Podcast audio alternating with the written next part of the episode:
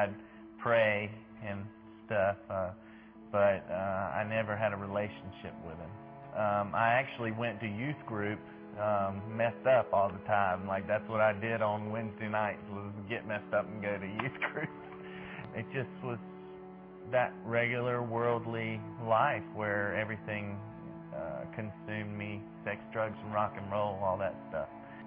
I reunited with a with a high school sweetheart, and uh, and we just fell in love, and um, we uh, had a child, and um, by this point I was drinking 18 pack a day or a fifth of liquor just to uh, sleep at night. That was just the beginning of the night. So he was three months premature. He's 26 weeks, and, and uh, he was one pound 12 ounces, and, um, and he was a miracle. And um, through that that experience, I was able to see the power of God. Um, every obstacle he came to, he just jumped over it. Um, uh, my son did uh, through the power of God. It just it was amazing. Um, and uh, so I stopped drinking. Um, but when I stopped drinking, I I started uh, taking the pain pills and eventually went to heroin, um, that kind of stuff.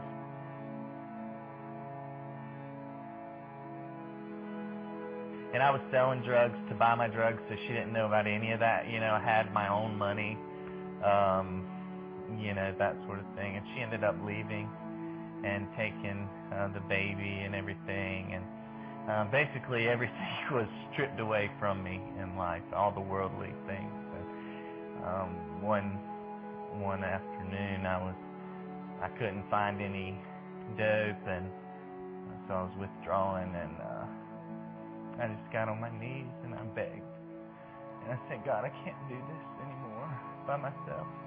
Um, I need you and um, and I just felt him just come into the room.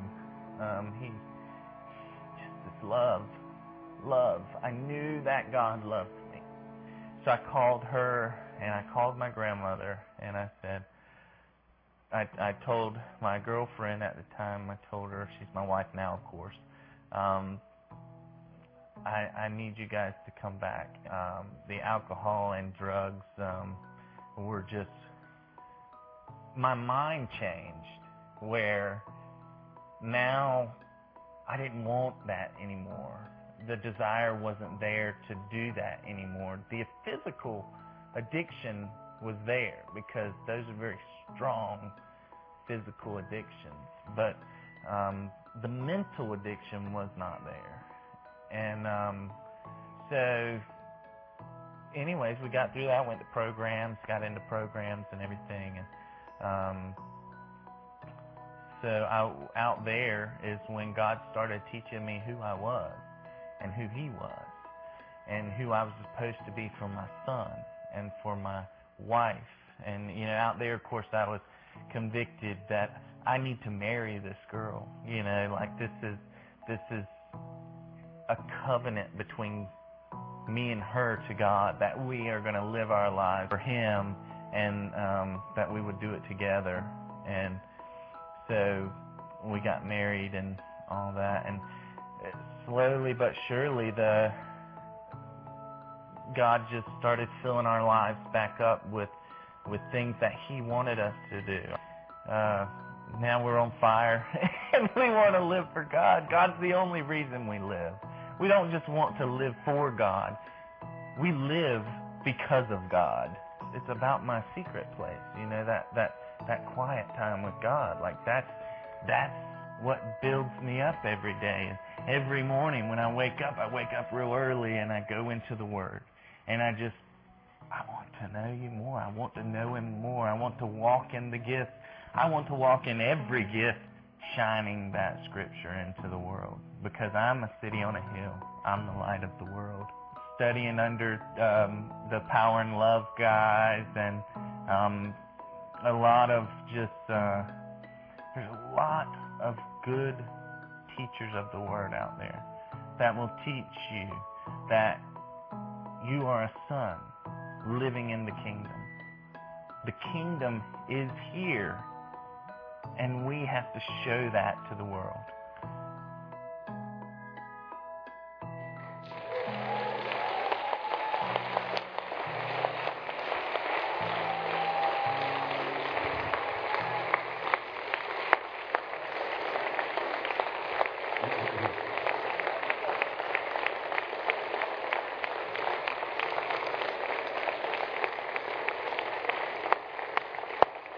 Yeah, that's good, huh? God is good. Um, are Kyle and Brittany here?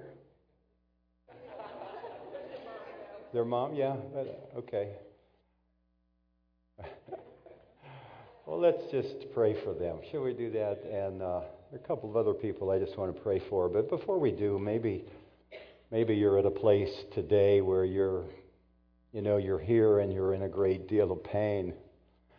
And uh, Maybe it's in some ways by your own making, maybe by the making of other people, but God knows your circumstances, and He really does invite each one of us to come along with Him on a journey. And Lord, thank you for Kyle and for Brittany. Uh, thank you for their, uh, their family. Thank you for the life that you've given to them as Kyle said, Lord, you are their life. It is in you that we live and move and have our being. God, would you encourage them and through their, his testimony, Lord, would you encourage each one of us that uh, there is uh, great hope in you in the midst of this life. Lord, we give you praise for all that you are and for all that you're doing in each one of us now in the name of Jesus. Amen. uh, Mark, and you're leaving for Swaziland, uh, Africa, is that right? When will you actually be leaving? Tuesday. Can we pray for you real fast? Want you and uh, have your bride Lisa stand with you and let's pray for them. Some of you put some hand, your hands on them and just encourage them. Uh, Mark, you'll be gone. What about? How long will you be gone? About three weeks. You work at um, orphanages there and do a multifaceted ministry of helps and giving and encouragement, and you get to see it all, brother. And uh, I know you've been a real blessing over the years that you've been going there. Let's pray for Mark and Lisa. Uh, Lord, thank you for Mark, and we pray, Lord, that you would encourage him and uh, his wife Lisa as he's gone. Uh, Lord, that you would protect him, that you would use him there as the hands of Jesus and the feet of Jesus. Um, God, give him all that he needs. Lord, you have your life uh, fully expressed through his life. And Lord, would you express yourself in love to those around him as he goes uh, to that continent? Lord, thank you for uh, their willingness to give. And Lord, as there are so many uh, in this congregation that have given over the years and continue to do so, uh, Lord, we pray your blessings upon the work of your body, Lord. It is our life together that in many ways we celebrate here this morning. Uh, thank you for Mark, and thank you for Lisa. Thank you for what they do in the name of Jesus, we pray. Amen. Yeah, thank you, guys. Um, Ariel, where are you? Um, come up here let's. Uh, Ariel is actually representing um, a ministry that we've teed up, and that is um, our youth are going to Florida, and uh, there are a number of fundraisers going on, one of which you heard about this morning, which is a spaghetti luncheon next week, immediately following the service. And the other one uh, is what? Cool. hold it because I like this. it's under my shirt. um, so after church today, um, we're Stacy Smith and I are going to be out in the lobby. We are doing it's like a hire a youth, and um, our youth still need to raise. Um, a little bit more money um, to go. And if what we have are papers with everyone's names, phone numbers, and then the work that they're willing or that they can do for you. So we have like yard work, babysitting, washing cars, pulling weeds, you know, stuff that you really don't want to do, we'll come and do it for you so that we can go on this trip. So um, after church, if you meet us in the fellowship hall, we'll have papers to give to you, and you can just donate um, however much you want. And when you donate, it'll go to myself, it'll go to Matt George, or it'll go to Stacy Smith. And um, Matt is over the youth program here, and then I'm the middle school, and then Stacy helps out as well. So um, you can just give the money to us, and we'll make sure that it gets to the kids. So. Now, Yeah. checks should be made out to whom? That's a good question. Myrtle Grove. Okay, not. Myrtle Grove. Myrtle Grove. I was wondering if I could get my name in the pot. What's that? Oh yeah, Myrtle Grove, and then the name of the student. Okay, yeah, wonder, wonderful. Um, and they wash cars. That's amazing. I mean, that's good. My car really needs it. well, how's everybody doing this morning? God is good, huh? Well, there's a lot going on, and um, it's exciting to get together. You know, we've been talking about our life together now for the summer, actually. We've been celebrating our life together intergenerationally. Um, you know, we looked at our, our builders a few weeks back uh, and our boomers and each generation following them. And it's just been fun just to celebrate and see one another through a different lens. Has anybody else noticed sort of a shift that's been happening um, by which we start to see each other through uh, a different set of glasses, uh, so to speak? We see their giftings.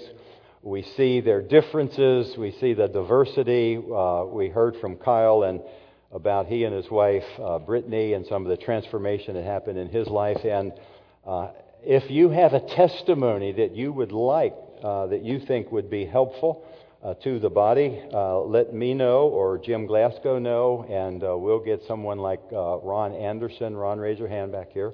He is the one who actually shot the video. Thank you for doing that, and we'd love to tee you up and have you share um, with the body. Well, our life together is, as I said, what we're looking at. I want to just take on the next 20, 30 minutes here and continue in the book of Esther. And uh, if you would turn to the book of Esther, and I want to actually, well, look at chapter 5, uh, chapter 6, and chapter 7 uh, today. It's kind of a micro view. I mean, a macro view. It's a big view. Um, but I just want to lift out some principles. But before I do, I want to uh, ans- ask the question and then answer the question. Sometimes we look at the Old Testament, and some have said, How is this relevant to me today? Well, in 1 Corinthians chapter 10, there's a couple little verses, 11 and 12, that I want to read. It says, Now all of these things happened to them in the old um, as examples, and they were written for our instruction, upon whom the ends of the ages have come. Therefore, let him who thinks he stand take heed lest he fall. And it is in that sort of vein that I want to look at this text in Esther chapter, primarily chapter 5 and 6, um, but some into 7, as we look at the name, uh, one of the characters, um, Haman. Now, if you've been with us for the past few weeks, you'll know that we've walked through Esther, and uh, Esther is famous, that the book of Esther, and is famous for uh, chapter uh, uh, 4, verse 14, that says, uh, How do you know Mordecai, her the uncle, speaking to uh, Esther, who was now queen, how do you know that you have not um, arisen to the kingdom for such a time as this? And it's that phrase that probably anyone who's read the book of Esther goes, Yeah. And yet it's that's each one of our stories. That God has us, 1 Corinthians 10, all of these things have been written for us, for our instruction, on whom the ends of the ages have now come. In other words, you weren't living in the first century. You weren't living in the fifth century BC. You weren't living in uh, the 900s, the Middle Ages. You're alive on the earth now. And that text from Esther, for such a time as this, I believe is one of the texts that, that God is hallmarking, is underscoring, or is highlighting for the church to recognize that she has been called for such a time as this upon the earth. Uh, we live in this season of life. Uh, it's a time of great need. Anybody know that besides me? You watch news? It's a time of great need. And we exist in Jesus for such a time as this.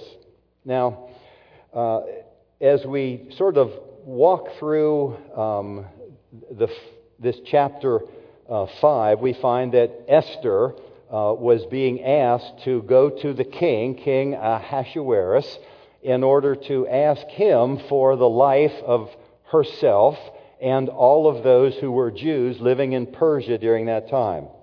And uh, as we come to uh, chapter 5, we find that this uh, man named Haman, so there's Mordecai, kind of the uncle or cousin, I think it was, of Esther. Uh, he was called for such a time as this, and he was used to um, foil an attempt, an assassination attempt on King Ahasuerus. Esther, his cousin, is being used to foil the annihilation of the whole population of the Jews. And uh, there's another player in the text, and his name is Haman. Now, Haman gets kind of a bad rap in some ways. And I want to look at Haman for just a minute uh, because um, Haman can be instructive as you and I look at the cycle through which Haman went. Um, so let me pick up the story in chapter 5. Um, Haman was actually, uh, Esther goes in before the king, and the king says, What can I do for you? Yes, come into my presence. She comes into his presence, and he said, What can I give to you? What would you like? Up to half of my kingdom. And Queen Esther said, uh, King Ahasuerus, if it pleases you, would you and Haman, your number one uh, prince in Persia, attend a banquet in your honor tomorrow? And then I'll tell you what's on my heart. Yes, they agreed to do that. Uh, so, Haman then is um, the highest ranking prince in the kingdom of Persia. We could say that uh, Haman was on the top of his game. Um, Haman, in fact, uh, had everything that you could imagine. Um, he was in the highest position. He was given wealth in the kingdom. He was favored by the king. Well, Haman being on top of his game, his game if you look at verse uh, 9, we'll pick up the story there. Haman um, went out. He had just gone to the banquet, and he was invited. He was the only one invited along with the king to the queen's banquet. Now, granted, there were probably other people there, service people, and all kinds of banquet, and who knows, the, you can fill out the picture of what the banquet was, but he was with the king, the most and the highest honored guest. Uh, so Haman leaves this first banquet. And, uh, and at the banquet, the king says, Queen Esther, what is it you want? And she said, um, If it pleases the king, would you and Haman attend the second banquet tomorrow? Well, I don't know what the king thought, but he okay, if it, this is what Esther wants, we got another banquet tomorrow. And it's between banquet one and banquet number two, then, that Haman, verse 9 of chapter 5, says this So Haman went out that day joyful and with a glad heart. He had just been to a banquet with the king. He was one of the most highly celebrated individuals there was. That's why I said he was on top of his game. He was full of himself. He had everything he wanted, all the physical uh, realities that he would like. He had wealth, he had power, he had prestige. So he went out joyful and with a glad heart.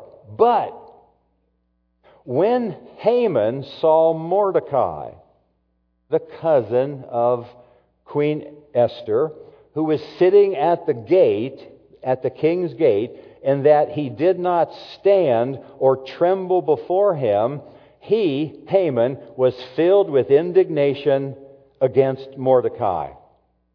Now, what I'm showing you here is Mordecai's descent into darkness. If you will, a death spiral. And I'm going to show you how God tried to warn him numerous times. Why? Because God wasn't against Haman any more than he was against anybody else. God loves each one of us, and so he loved Haman, even though he was prideful and filled with himself and had everything uh, that he wanted. So Haman then had everything that he wanted. He was filled with pleasure and joy until he saw Mordecai, this Jew, who wouldn't stand before him or bow before him or tremble at his presence. You could have everything that you want in life, but if there's one person who irritates you, that's what you'll begin to focus on.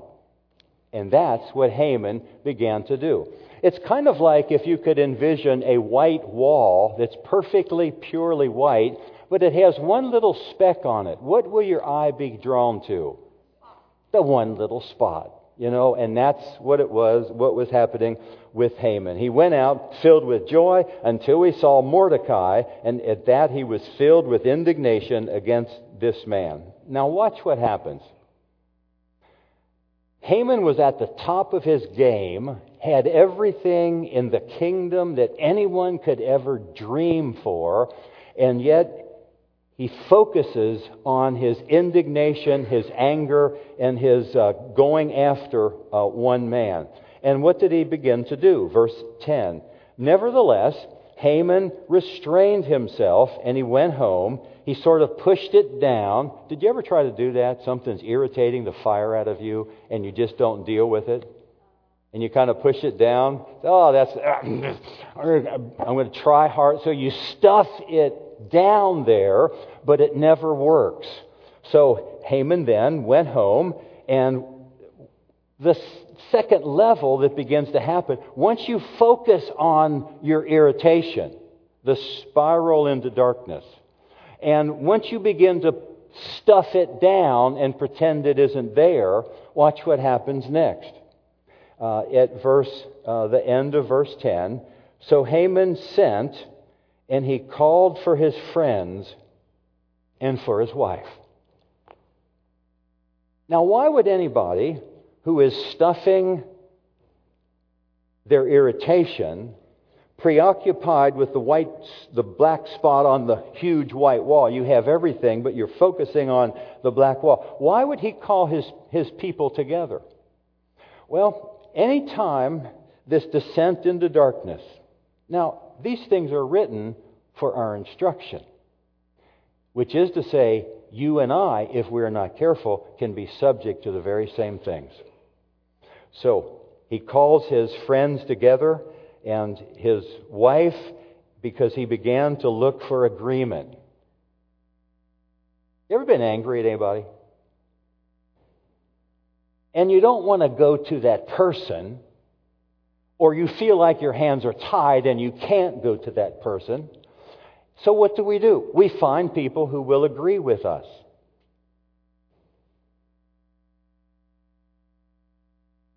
Pick a little, scratch a little, pick a little, scratch a little, pick, pick, pick, scratch a little. That's from a musical way back in the day. We begin to talk to our friends. We begin to talk to those who are closest to us we get irritated, and instead of being proactive in dealing with it, we stuff it down, and then it begins to ooze out of every pore, such that we start talking about and enlisting people who will agree with us. So Haman begins to look for agreement with his friends and with his wife in order to justify the hatred that was in his own heart. So Haman went out and he called his friends together and his wife, Zeresh, which is her name, and uh, verse 11, when Haman told them, he began to tell them what a good guy he was. Now look at this. Haman began to tell them about his great riches. The king has given me all this stuff. I told you his life was at the top of his game. Uh, he, they began to, to, he began to tell them not only of his great riches, um, but the multitude of his family. Look at my family. Look at my pedigree. Look at all the children that I have. Look how well they're doing. You see, uh, look at the riches I have, the family I have. Um, look at the look at the position I have, everything in which the king has promoted me, um, and how he has advanced him, that is um, Haman, above all of his officials and servants. He begins to gloat and boast in who he is. You see, when there's anger in your heart, or bitterness, or resentment, or something else that you're stuffing down, you begin to compensate by telling people how good you are. In other words, we deal with that by compensating. Anybody do this besides me? Anybody? You see, that's what Haman was doing. And so he begins to compensate. He calls his friends together. He tells them what a good guy he is. Look at all the stuff I have. Look at my riches. Look at my family. Look at my promotion. Look at my advancement. Look at all this stuff that I have. Everything by which I was promoted and advanced. And then verse 12 says, Moreover, Haman said, Besides Queen Esther invited no one but me to come with the king to her banquet. Not only do I have all of this stuff, this power, this position, this advancement, this promotion, this family, all of this stuff, but I have been hand selected by the king.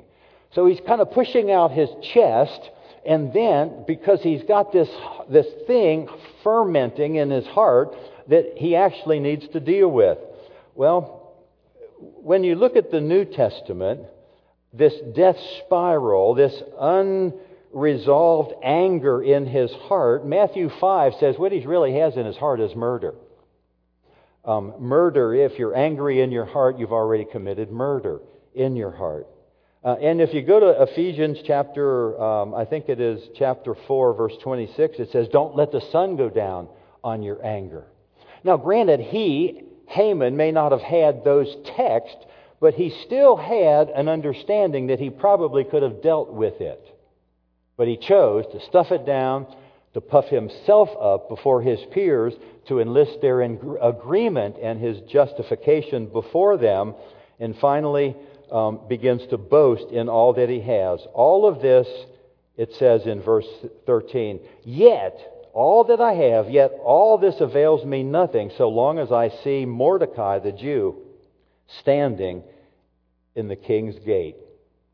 It doesn't matter what we have, doesn't matter our positions, our prestige, our family, our riches, as long as there's something that's unresolved in our heart, it will eventually take you down.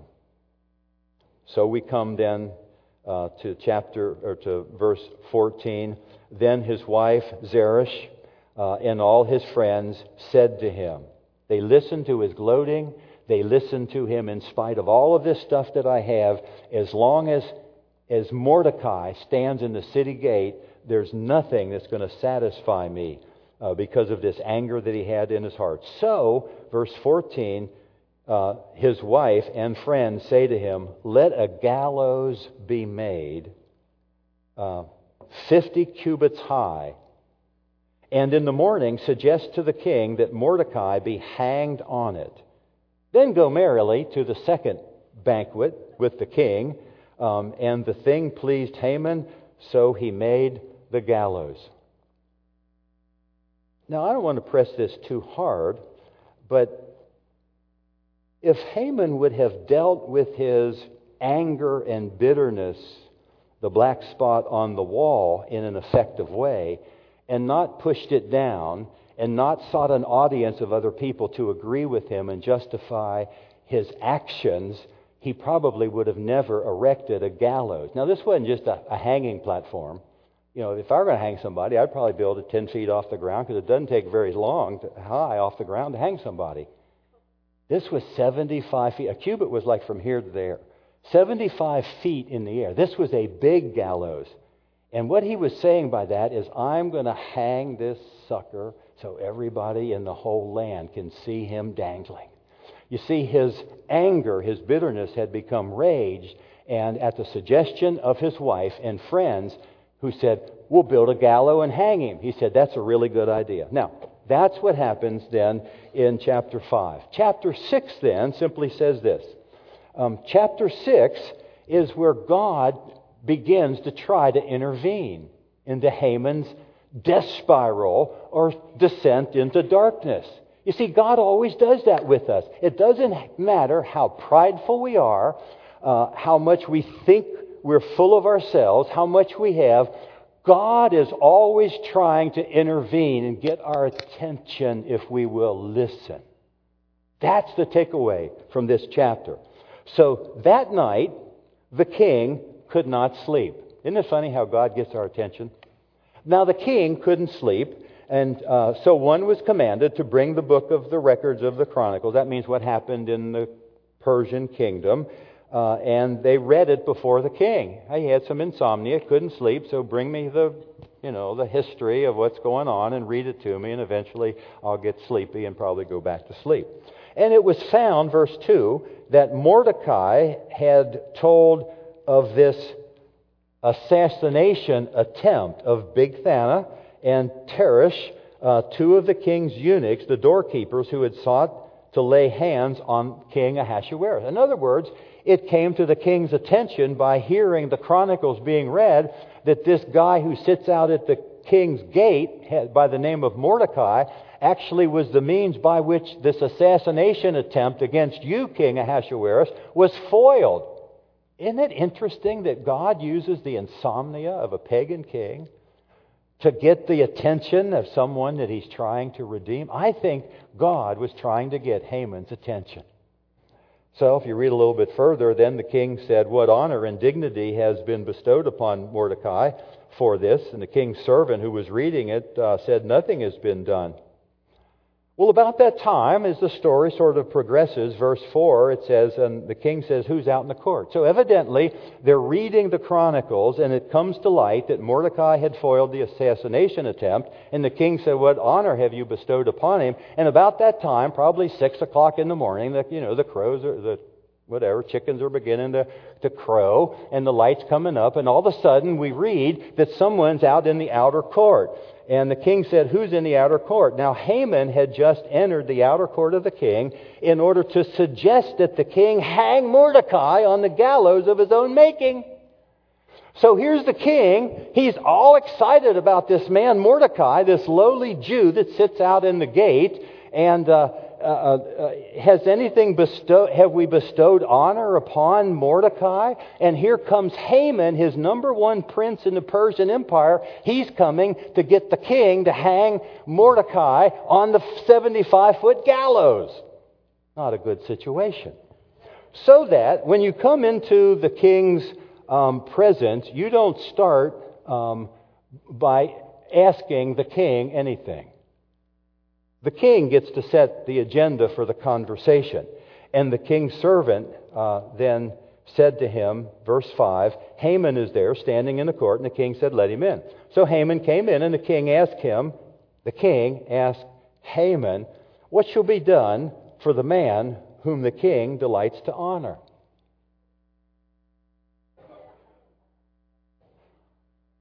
Well, Haman he just got done telling his family, Look, everything I have. I was the only one invited to the king's banquet. I was chosen by the queen. I have all of this stuff my family, my position, my, you know, all this stuff that I have, so that it says, Now Haman thought in his heart, Whom would the king delight to honor more than me? now he's there to murder Mordecai and thinks in his heart, the king is about to honor me in a big way. So Haman then answers, what, would the, what should the king do uh, in honoring someone? And Haman answered the king, thinking it was of himself. Um, Haman answered and he said, The man whom the king delights to honor, let the royal robe be brought which the king himself has worn. Oh, number two, bring a horse on which the king himself has ridden. Number three, make sure it's that big steed, you know, there's whatever that is, that big stallion that wears this crown on his head. He's decked out with, with purple and with red and all this stuff. I would say put that man on that horse. And he goes on and then he took, then he said, uh, put him on the horse and a royal crest, that's the crown upon its head. Number nine, let those robes and the horse be delivered to the hand of your most trusted noble prince, and that they may array the man whom the Lord, whom the king delights to honor. Then parade him around all of the city, through the city square, and proclaim before that man whom the king delights to honor. Um, Thus shall it be done for the man whom the king delights to honor. And then King Ahasuerus said, uh, Haman, hurry and take the robe and the horse as you have suggested, and do so for Mordecai the Jew. The man whom he was just coming in to say, We're going to swing him from the highest gallows in the land. And now, you see what ha- is happening? The king it's just a representative. These things are written for our benefit. If we don't deal with our stuff, we will make gallows by which we will like to see people swinging on them. Now, when we, we, we come in, then, we find out that God is trying to awaken Haman. There, he, God, I believe, is humiliating this pompous, prideful, full of himself man and making him do the very thing that he once done to him. He's making him do it for this lowly Jew. Now, can you imagine what happened? God's getting his attention all day long as he's walking around leading this amazing horse on which, decked out with purple and colors and a crown we know on its head. And on top of this horse is Mordecai the Jew wearing a robe and wearing all of the festive garments that the king himself had worn. Um, and, and Haman gets to walk him around all day long, yelling out, This is what the king will do to the man whom the king desires to honor all day long. Now, just pause here for just a second.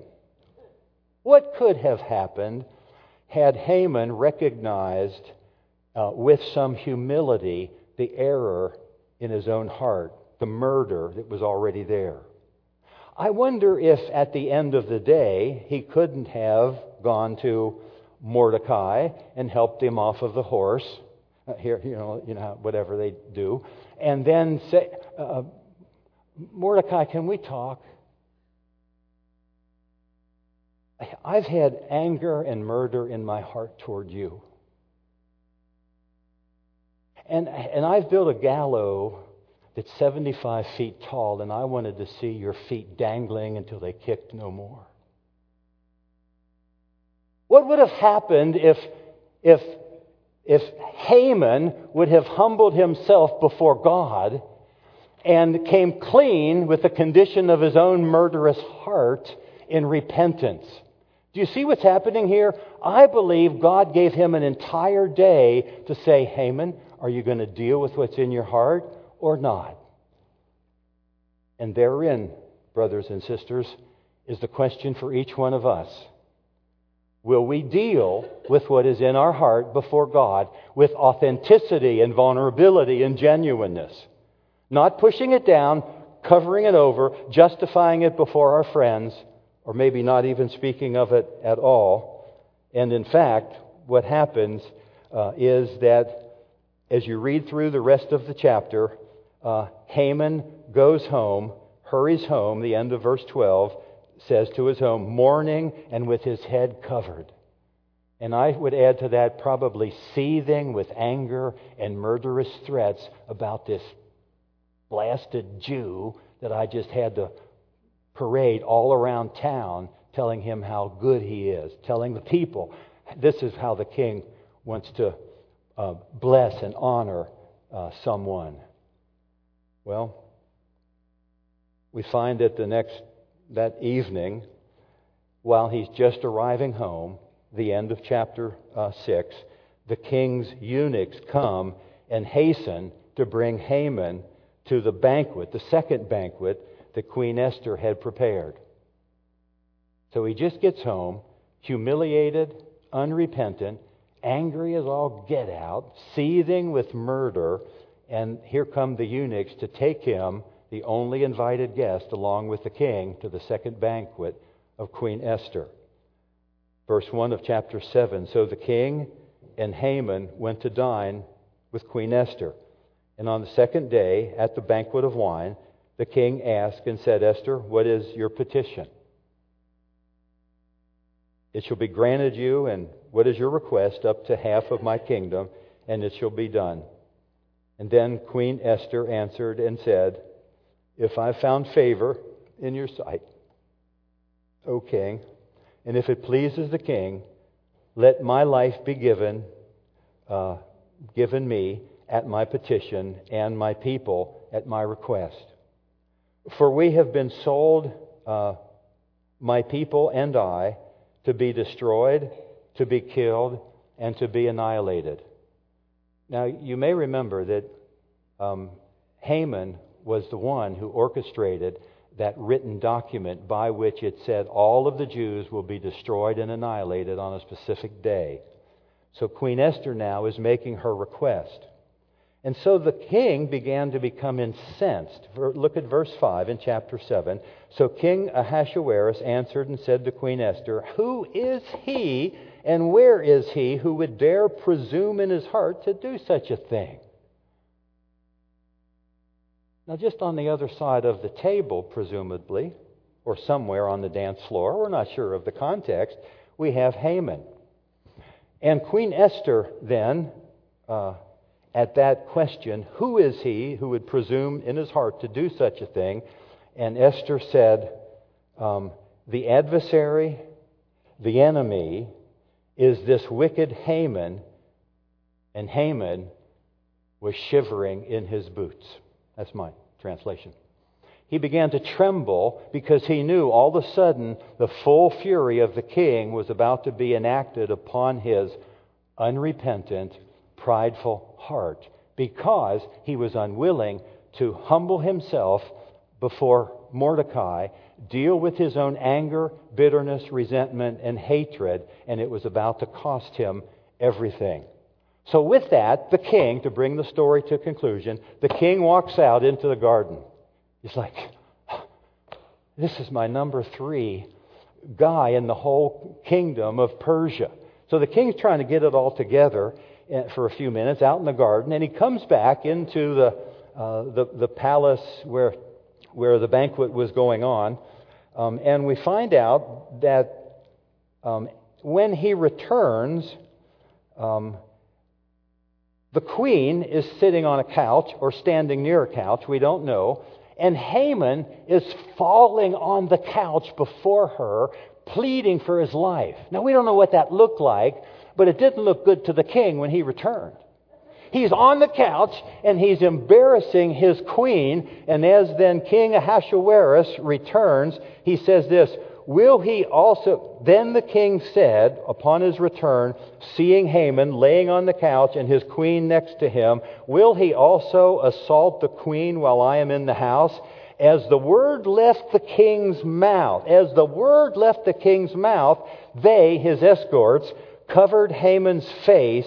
And now Harbona, which was one of his attendants, one of the eunuchs, said to the king, Look, the gallows that Haman himself has built 50 cubits high, 75 feet off of the ground, which Haman made for Mordecai, who spoke in the who, who spoke good of the king's behalf, is standing in the house of Haman. He said, King, look at the gallows that Haman has built for Mordecai, the guy that did good for you and foiled the assassination attempt. And then the king said, Hang him on it. So they hanged Haman on the gallows that he had prepared for Mordecai. That's an interesting story, but let me end it by simply asking a question. Sometimes we build gallows of our own making.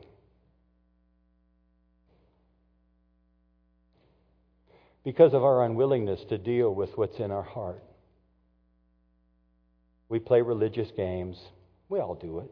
You know, it's just easier to sidestep things than take the frontal approach of talking to a man face to face. Sometimes we gather a crowd. Sometimes we yap and gossip. Sometimes we spew out all kinds of venom and create all kinds of havoc. And eventually, if we're not listening to the Spirit of the Lord, giving us opportunities to humble ourselves and to repent and to deal specifically head on head. You know, there are ways in which God says if you humble yourself before the mighty hand of God in due season, He'll raise you up. You know, He, he says, he says uh, things like in um, Hebrews, today if you hear His voice, don't harden your heart. Haman's leading the horse. Haman, today, if you, if you hear my voice, don't harden your heart. God's calling out to people. Don't harden your heart. Humble yourself before God before it's too late. And before you get hanged on the gallows of your own making. That's bad. And sometimes we shoot ourselves in the foot by our own unwillingness to deal with what God's putting before us. Well, the good news, brothers and sisters, is that uh, God is actually giving each one of us in these days an opportunity to turn from our pride, as Haman had his pride. God, in fact, resists the proud, but he gives grace to the humble. Therefore, verse 10 of James chapter 4 says, Humble yourselves the, under the mighty hand of God in the sight of the Lord, and in due time he will raise you up. Is there anything? Now, here's the reason God is raising up a church for such a time as this. And if we allow anything, those sins that do so easily beset us, they will become the means by which we enter into the, the spiral into darkness. And God is saying, I've not called you for that. I've called you to be men and women of humility. You don't have to be first, Steve. You don't have to be exalted by other people. I've called you to be a servant. I've called you to love other people. I've called you not to be full of yourself, but to empty yourself and to be full of me. That's what God's calling His church to. And if you name the name of Jesus, that is our destiny in this life to lower ourselves, humble ourselves, and, and walk in a measure of brokenness and humility and contrition of heart, knowing that God will eventually plead your case as he did for Mordecai. Mordecai wasn't telling anybody, hey, I foiled the king's uh, um, assassination attempt. Get, get word to the king that I did that. No. What was he doing? He was simply trusting. And in due season, God used the insomnia of the king to bring everything into light so that the enemy of Mordecai, Haman, was ultimately destroyed, and Mordecai took his place and received the riches along with King Esther. Fascinating story, but it has great application to each one of our lives this morning as well.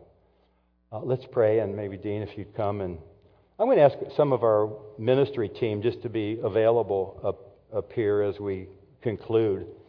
And I, was, I just want to ask you a question before we pray. Um, is there anything in your heart, you know, where, that place where nobody sees? That's what I'm talking about. Is, there anything in any of your relationships uh, by which you're harboring anger, which can easily become bitterness and resentment and hatred and murder and a gallows. And, and if there is, if you, if you say, Yeah, God's speaking to me about this and I got to deal with it, I implore you, in the name of the King of the universe, deal with it. He's not surprised. He loves you. In spite of our stuff, He's given us all things to enjoy. Let's pray together and then we'll be dismissed. Father, thank you for giving us an opportunity to consider your word. Lord, it is your word and it is your spirit that you are most interested in as it impacts our deepest heart. Lord, maybe there are people here this morning who've never really, in a meaningful way, like Kyle, mentioned in his testimony, never really given their lives to Jesus. Would you draw them to that place where they could, with humility and with a measure of brokenness, ask you for forgiveness because you are gracious and good? God, would you break every yoke this morning off of your people?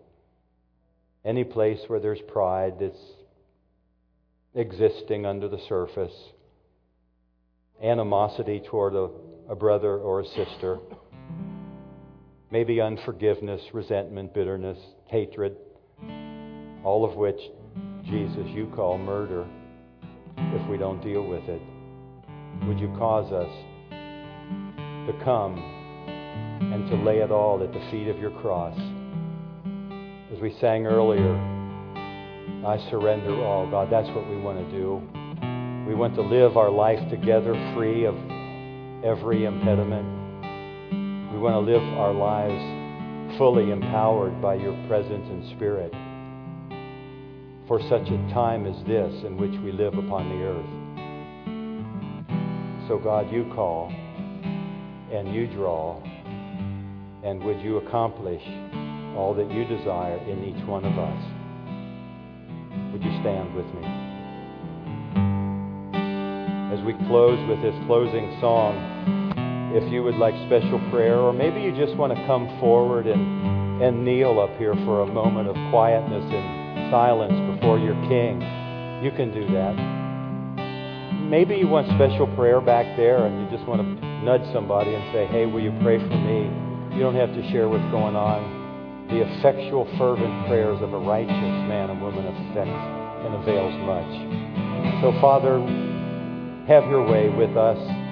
Thank you that you have called us for such a time as this. Thank you that, like Queen Esther, we can come into your presence and have full assurance that you accept us just the way we are.